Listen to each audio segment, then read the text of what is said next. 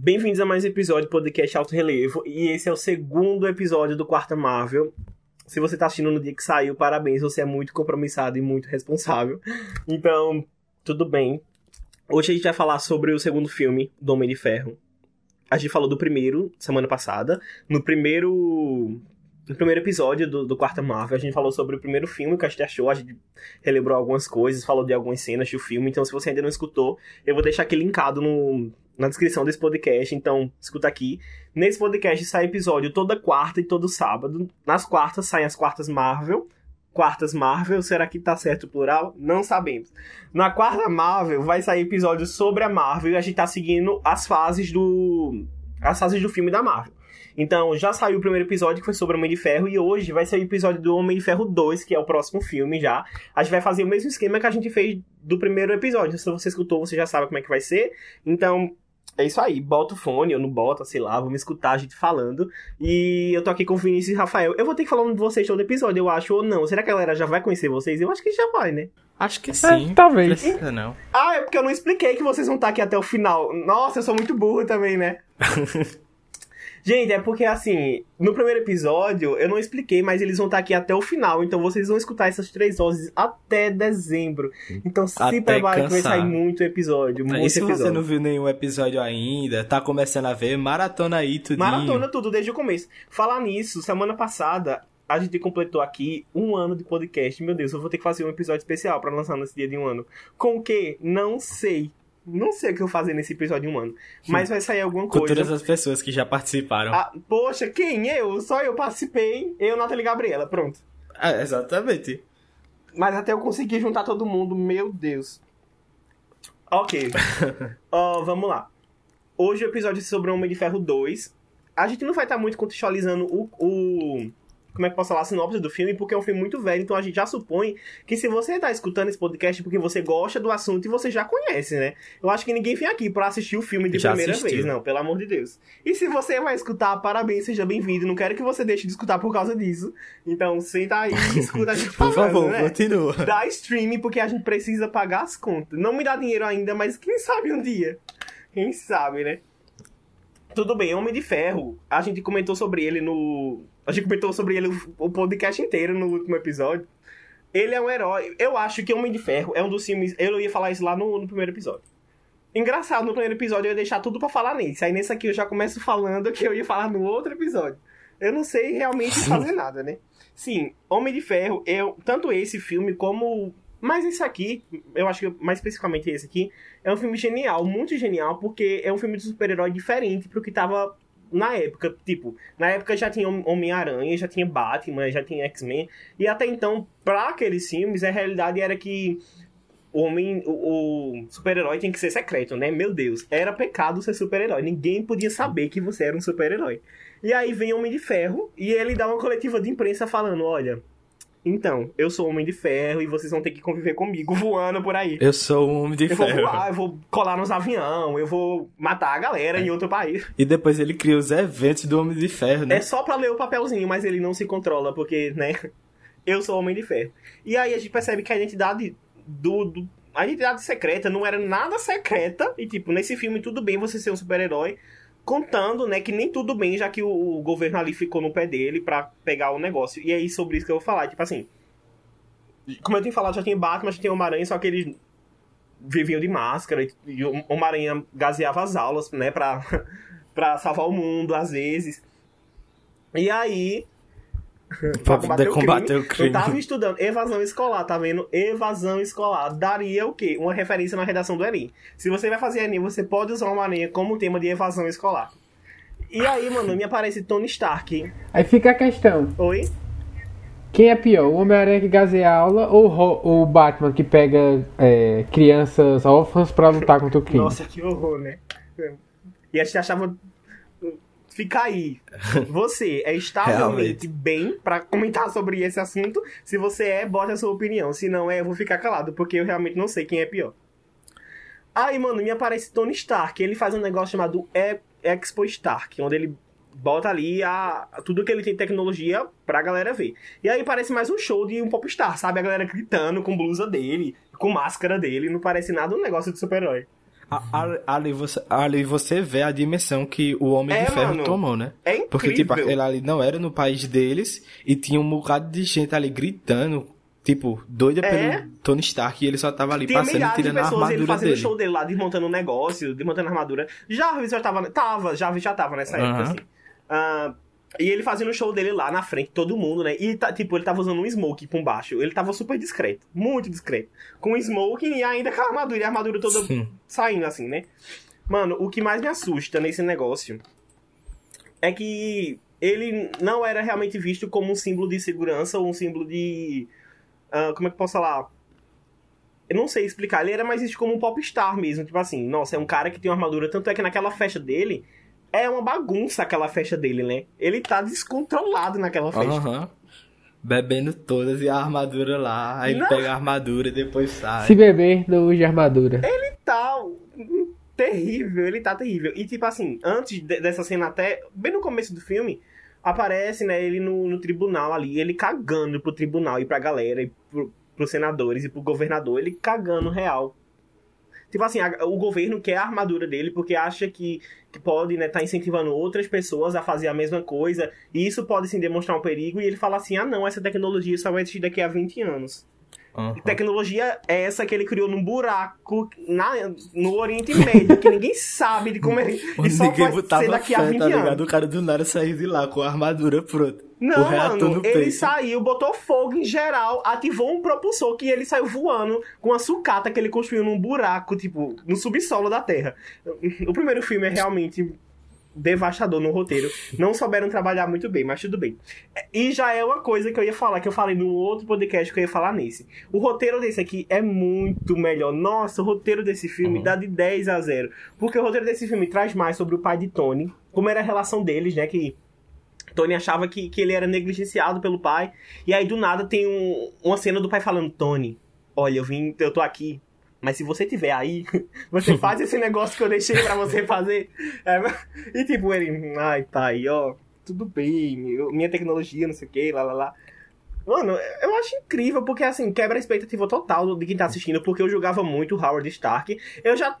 Eu assisti. É, Agente Carter, né, que é a série da, da PEG. Depois, já ter assistido Homem de Ferro, o 2, claro. Aí depois que eu fui entender como era Howard Stark, pelo menos ali na juventude dele, antes de. Antes de, Tony nascer. E eu tinha. Eu já tinha uma- um, um meio que um preconceito, porque eu tinha assistido Homem de Ferro 2, então eu já sabia que ele era um pouco assim, tipo, ai, poxa, esse cara não é muito legal. Só que em Howard Stark, em, em, na Agent Carter, na série da Agent Carter, que é injustiçada por ter sido cancelada, é, eu gosto muito dele, ele é um personagem bem legal. Não sei quem tá assistindo, se, quem, de quem tá assistindo, quem já assistiu. É muito bom é, Agent Carter, eu deixaria aqui a indicação pra vocês assistirem. Eita, poxa, eu esqueci de fazer um negócio no último episódio, mas tudo bem, a gente faz nesse. É, Depois eu explico o que a gente vai fazer. Peraí, vamos só terminar o episódio. Ok. Eu gosto Eu muito acho que ele vai dele- esquecer de novo. Não, não vou, eu vou anotar aqui. Peraí, já tá anotado. Ah, tá, tá. Não vou esquecer.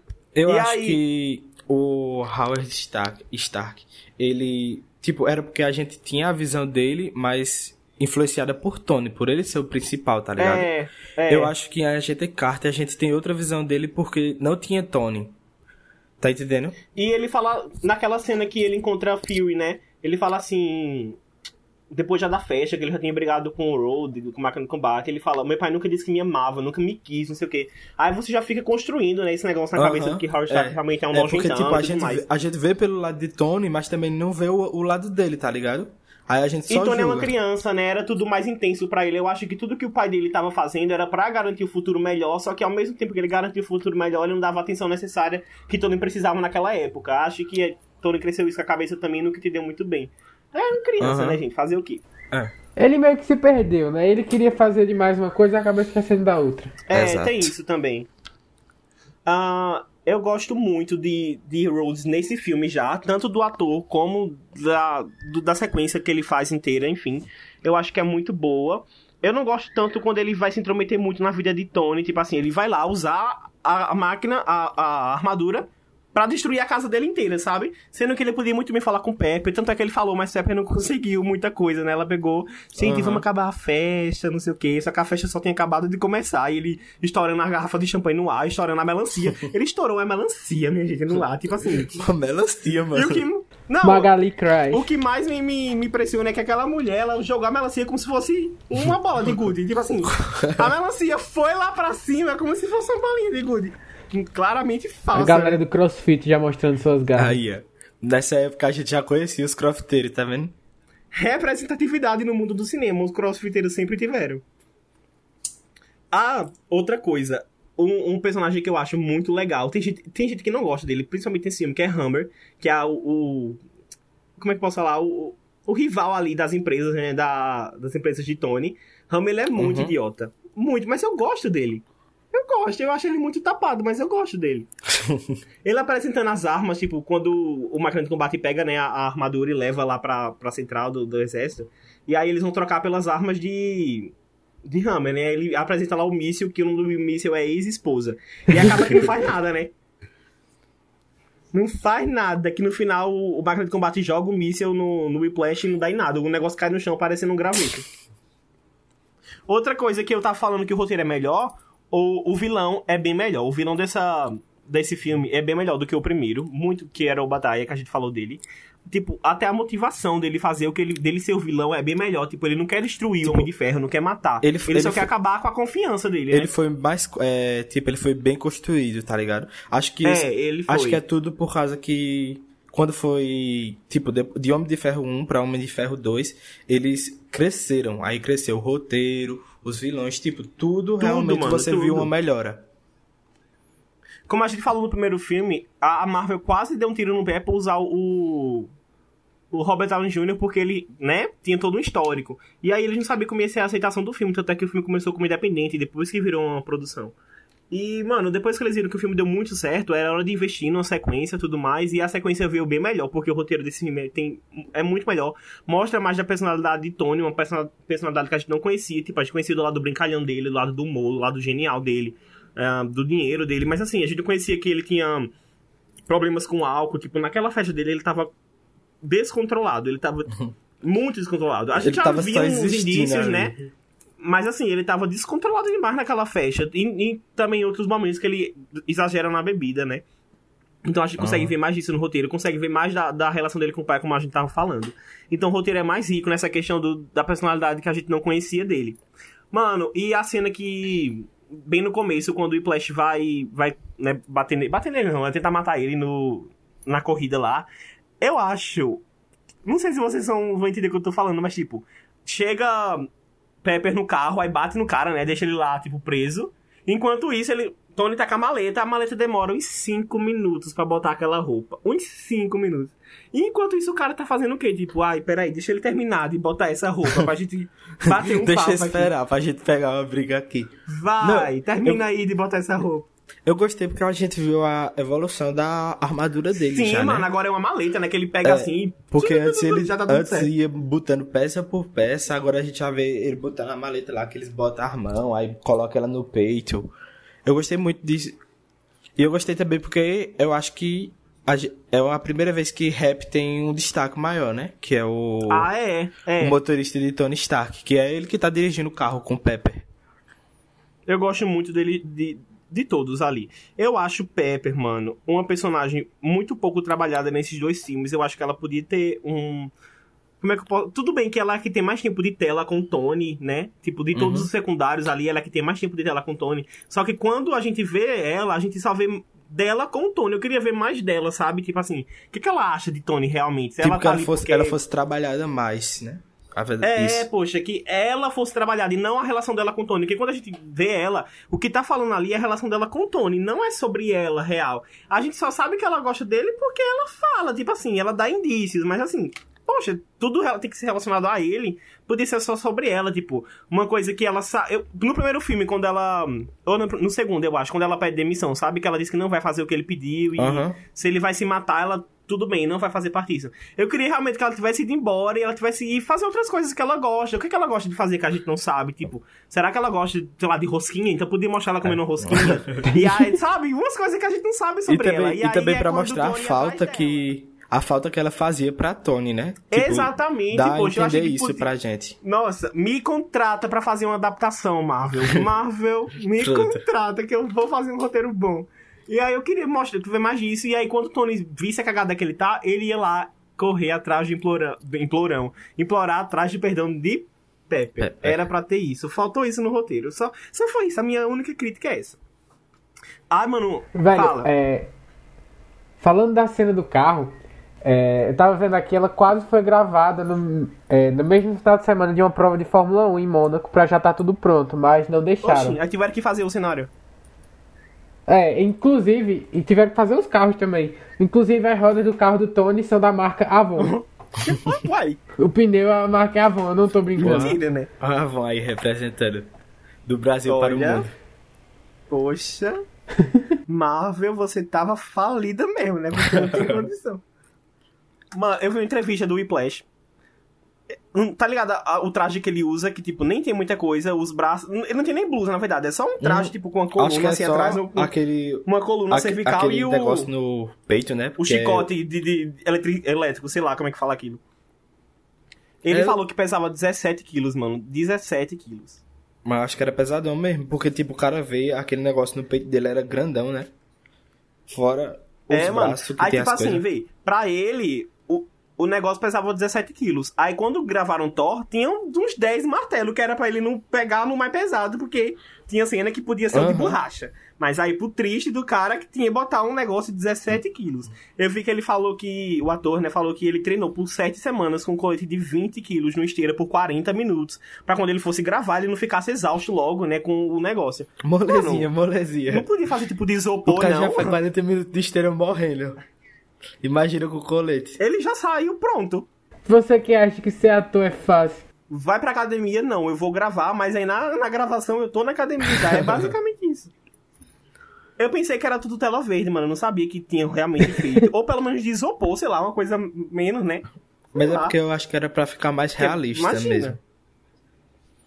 Tá ligado? É, é, tem isso. Mas assim, ela, mano, aquela roupa pareceu uns dois minutos de tela É, do filme. Porque, tipo, no começo ele não tá com. Acho que ele não tá com um negócio completo, né? Acho que só depois que Não. o carinha lá é, dá a tecnologia a ele e ele trabalha que ele fica. E outra coisa, ele também constrói o reator Arc do buraco da casa dele, enquanto a galera nas indústrias Stark não Aham. fizeram.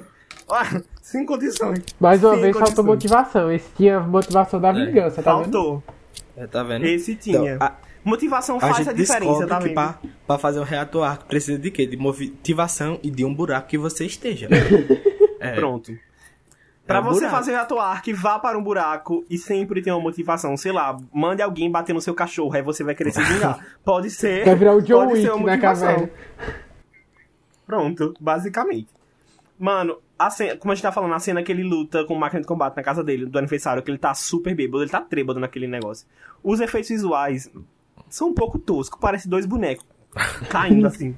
Dois bonecos. Uma cena ou outra que você vê realmente uma. um- Assim, né? Oh, meu Deus, realmente. Mas as cenas. Enfim, a gera... essa, essa sequência de cenas deles brigando é muito feia, assim, na questão do efeito visual. Eu sei que deve ter rolado um dinheiraço aí pra eles fazerem aquilo, mas. Poxa. Não. É porque. Faria eu, de novo. Eu vejo isso, tipo, que as armaduras no começo do. Tipo, pelo menos nos primeiros filmes, as armaduras pareciam ser mais travadas, tá ligado?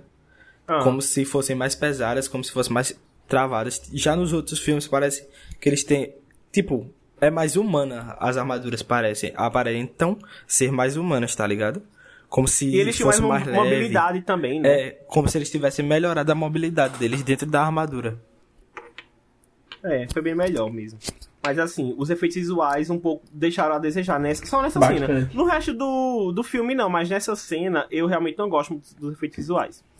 Outra coisa que a gente vê que a gente tá falando é que a Shield realmente entra nesse episódio, nesse episódio, ó.